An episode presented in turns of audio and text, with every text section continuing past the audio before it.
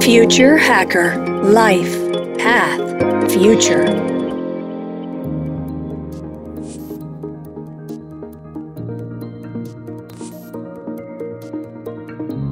Welcome back, everybody. This is the second episode with Jose Serna. And you know, now it's time to talk about the future of food, which is super exciting, right, Jose? You know, when talking about future of food, we already covered plant-based foods, lab-based meat, protein sources, but we never really got to powder, which is apparently another trend. Is that right? Let's begin by that. Okay. Hi again, everyone. So thanks, Maria. So basically, for me, the future of food is more sustainable, or it won't be. Then I would say future of food is powder, and there are some facts that can support this, right? So 40% of the food in the world is in powder form, whether if it's uh, a B2B, reconstituted as, a, as an ingredient, or B2C as an infant formula, supplement, personalized nutrition, instant mixes, coffee capsules, whatever, right? So the difference mainly is in dissolving it in an industry or at home. So you can transform into powder any kind of fresh food, whether if it's meat, plants, grains, etc. And food powder, it's been with us from the beginning of the civilization, talking about the flour or any other food powder form. So it is safer, it is cheaper, it has more than two years shelf life. Sometimes it's restricted by the regulation. It has more traceability and more efficient quality control. So you can actually guarantee that what you are consuming is what it's expected to be. So it also provides access to industrialized other edible parts of uh, fresh produce than otherwise would be wasted. So, so there are many multiple angles that we can explore on, on the food powder that probably they are mostly unknown by, by the audience. Talking about the, the, the food landscape, so there are there are some uh, areas that never change in the food industry, right? So let's say there are 100 food companies in the world that produce around 20% of the food that accounts for around 50% of the total value of the food we consume. And the remaining 80%, it's produced by 500 million SMEs. So, so a small, medium enterprise, right? And a fraction of these small, medium enterprise, family companies mostly, and startups, they are transforming the food system. And for first time, they are becoming unicorns. They are becoming unicorns in only a few years of activity. So many of them are in the delivery, or uh, they are marketplaces. But there are also companies producing meal kits. There are companies that are into food science or ingredients or different formulations or different sources of proteins. And they are addressing the, the future of food. For example, Just, probably you know Just or you know uh, Oatly or Notco or Kava. But there are many others in China, like Genki Forest uh, in the beverages or Weilong that is uh, producing noodles, and, and of course Impossible Foods, Beyond Burger, and so on and so forth.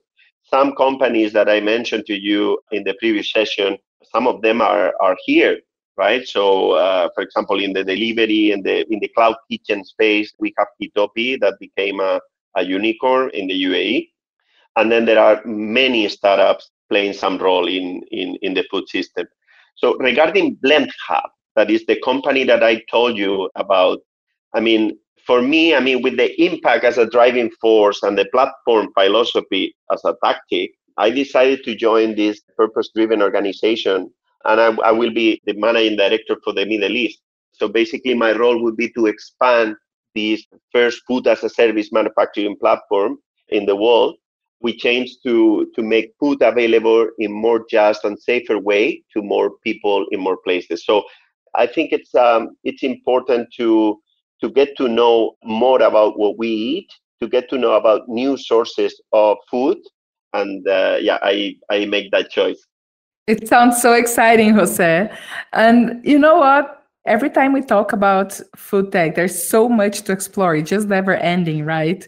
I have some questions regarding going back to the powder piece. Uh, actually, you were the first one to tell me about that. And I'm curious. For me, it's really clear how it's going to help when we talk about food waste. I can't imagine how much food we're wasting that is not really edible and that could be used somehow in the powder form, right? But what about when it comes to turning the fresh food into powder? regarding the nutritious value? Can we actually keep it? How is this loss? And and how do you think the public is going to to, to receive that? Well uh, absolutely. I mean uh, well th- there are two components there right? So education is very important. So we have to be educated to be more aware about these sources of food and and what does it mean in terms of nutritional values. So basically any powder need to be dried first, right? So the, the fresh produce, the fresh meat, the fresh vegetables, whatever it's going to be converted into powder, it has to be dried. And then today with technology, typically it's a lyophilization or, or freeze drying processes that preserves all the nutritional values or most of them, right? Especially vitamins and so on. So yeah, that's the case.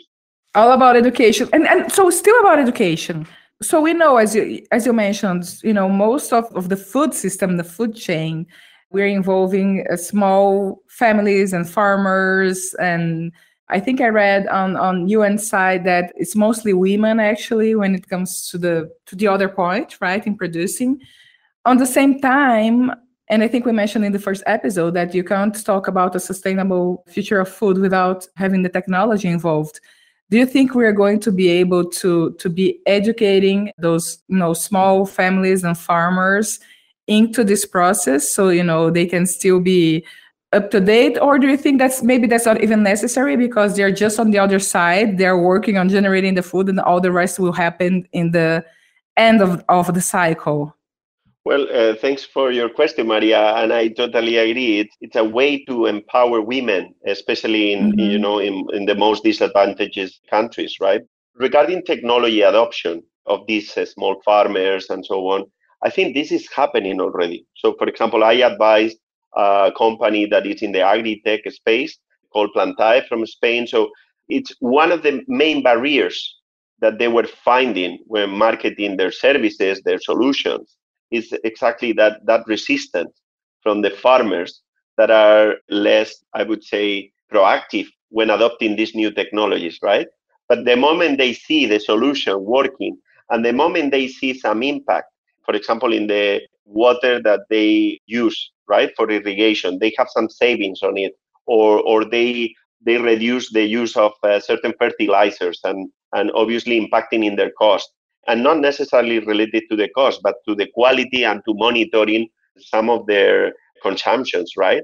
And reducing their carbon footprint, right? So there are so many metrics that now can be measured on real time through IoT sensors, for example.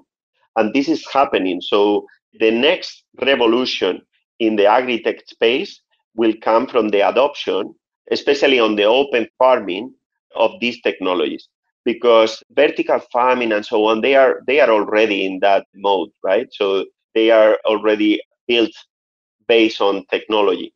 But these other traditional farming methods they are the real challenge but it's happening. That uh, transition is it's already happening. That's great that's great. So let's have a slight change of topic here. In one of your articles on linkedin you mentioned that Ukraine could feed the world. It alone has 42 million hectares of agricultural land. Let's talk about then the impact of the war, right? Considering Ukraine as a producer and Russia and as an importer. It was a very interesting conversation we had in our intro call. I'd love to cover that. Yeah, well, it's very unfortunate the situation that is happening there, yeah. right? So and, and, a very sensitive topic. But talking about the numbers and the impact, right? It, it's true. I mean, it's 42 million hectares of agricultural land. That, that means 70% of the country's surface it's dedicated to agriculture, right? So imagine in such a big country like Ukraine in the middle of Europe, and then strategically located, because the location is also very, very strategic to, to serve different geographies.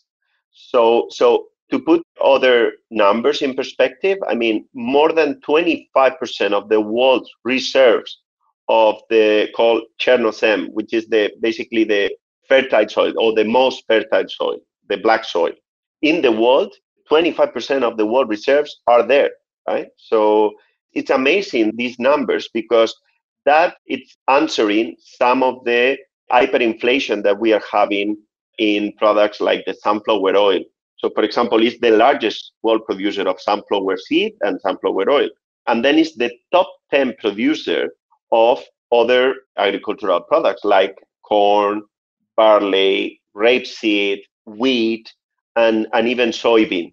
So it's amazing the impact of that event in the rest of the world in a context that was already very challenging because of the COVID. So if you add Russia to the picture, I mean, Russia is also a very relevant producer of some agricultural commodities, but it's especially one of the biggest exporters of the three major groups of fertilizers that are mm. nitrogen, phosphorus, and potassium.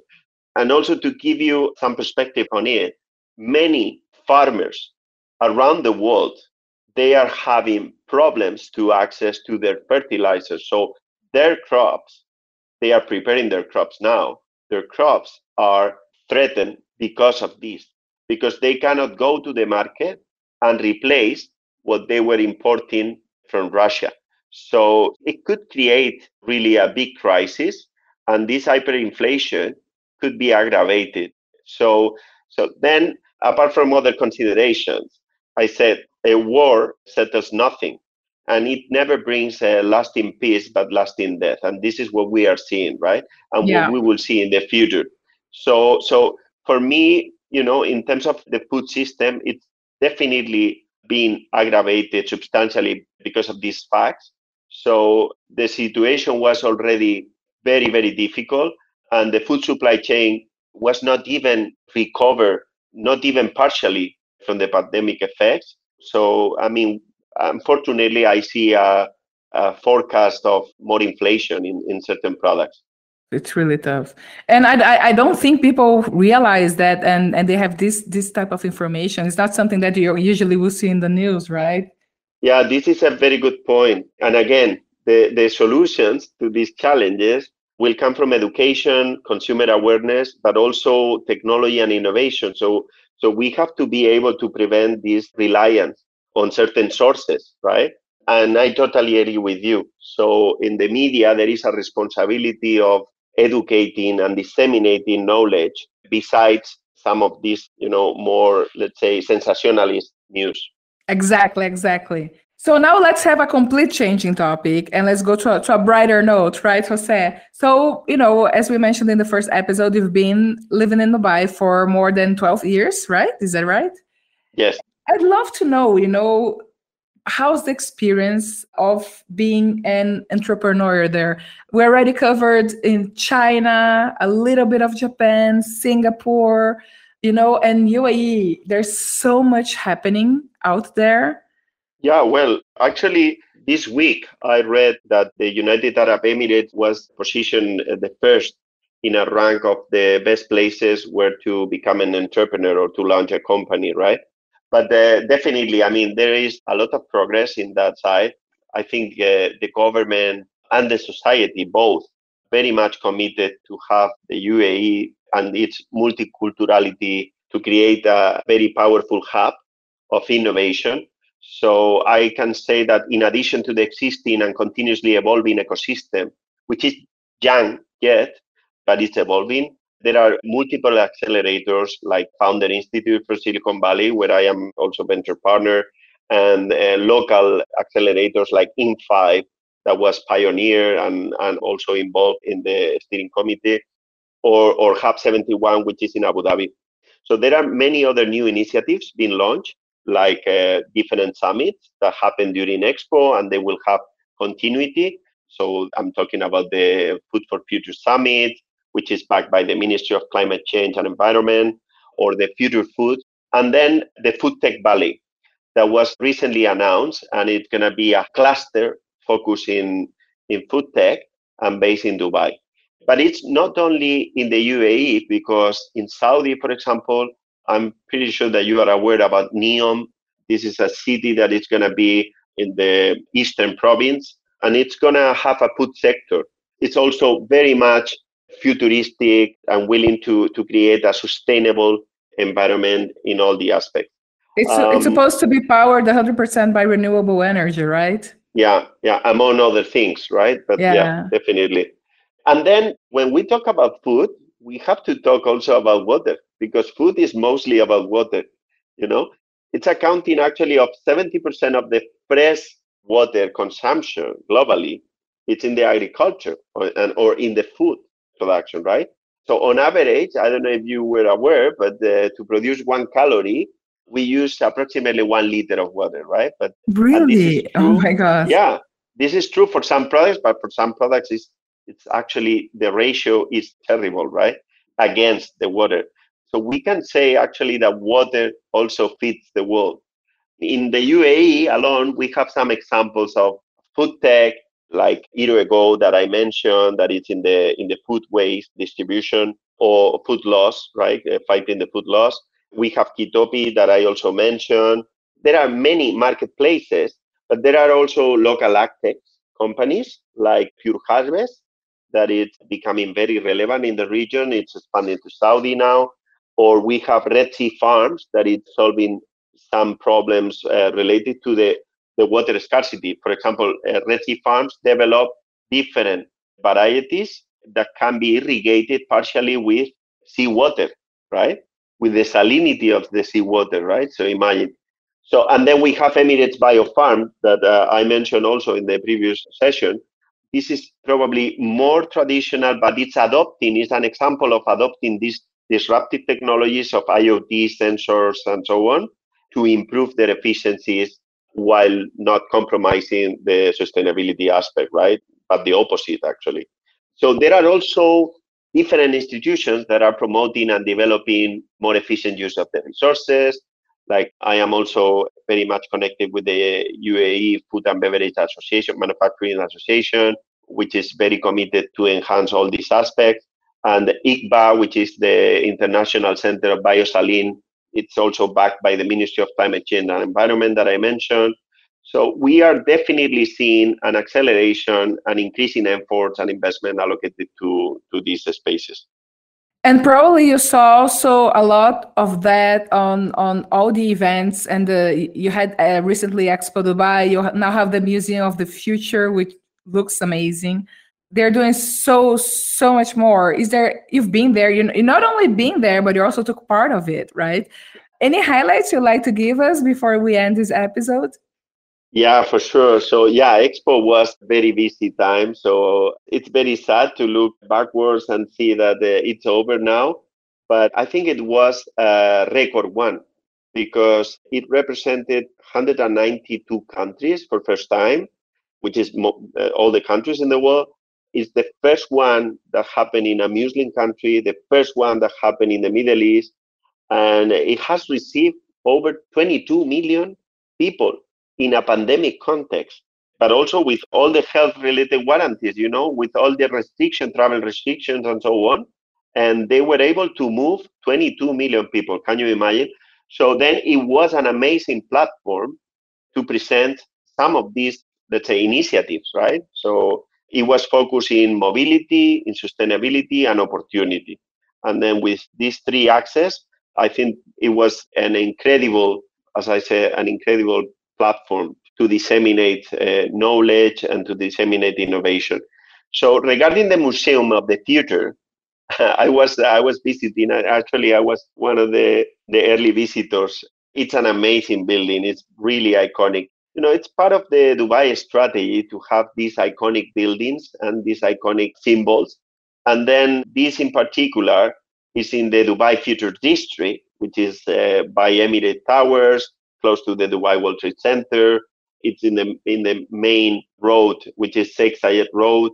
So it's uh, surrounded by skyscrapers. It's about how the future is likely to be for humanity, right? It's also an initiative to disseminate technological advances and scientific knowledge, and also to bring all these aspects closer to the people, right?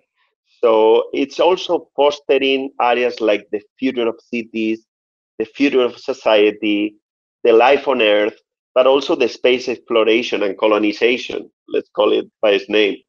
So it's using some of the latest technology in augmented reality, in human machine interaction, big data analysis, artificial intelligence. So basically, when you enter there, I mean, besides the building itself, that is amazing, all the common areas inside the building are also really, I would say, inspiring and oriented to, to the future, right? So you can see some balloons, uh, elements flying around, self propelled. And then you will see in different stages, you will see or you will have different experiences. So it's been designed for you to interact with the building and with all these technologies. And one curiosity is that you have seen that there are Arabic characters around the building, right? Or in the building. Yeah. So these characters are a quote from uh, Sheikh Mohammed bin, bin Rashid Al Maktoum, which is the, the ruler of Dubai and the vice prime minister of, of the UAE, of the United Arab Emirates.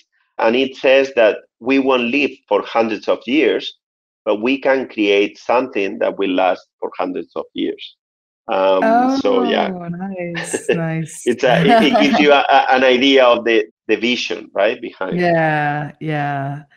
Jose, it was so lovely to have you with us today. A lot of interesting content. Thank you so much. It was a real pleasure. And you know, I'm pretty sure that in a couple of months you'll have so much so many news for us. You'll be always welcome here. Thank you very much, Maria. I probably I want to to have a final take on this. Uh, yes. And for me, I think it's it's relevant also to communicate some of these ideas, right? So I think uh, when talking about the food and the water global challenges, it's not only about identifying a new standards or or invest on these standards, right? Once you identify, I think it's it's a part of a journey. It's a transition with room for many technologies. So many different technologies has to coexist, Definitely. has to be combined, and these alternatives has to be combined actually to relieve the pressure on the traditional sources of food, right? So it's not plant-based alternative or culture meat or you know it's about a combination of all these efforts and then education to adopt some of them right partially at least Exactly. A lot of exciting things to be explored still. And I hope, you know, this podcast will inspire a lot of people, a lot of entrepreneurs, and even big companies to be venturing more, right? Thank you so much, Jose. Thank you. Future Hacker Life Path Future.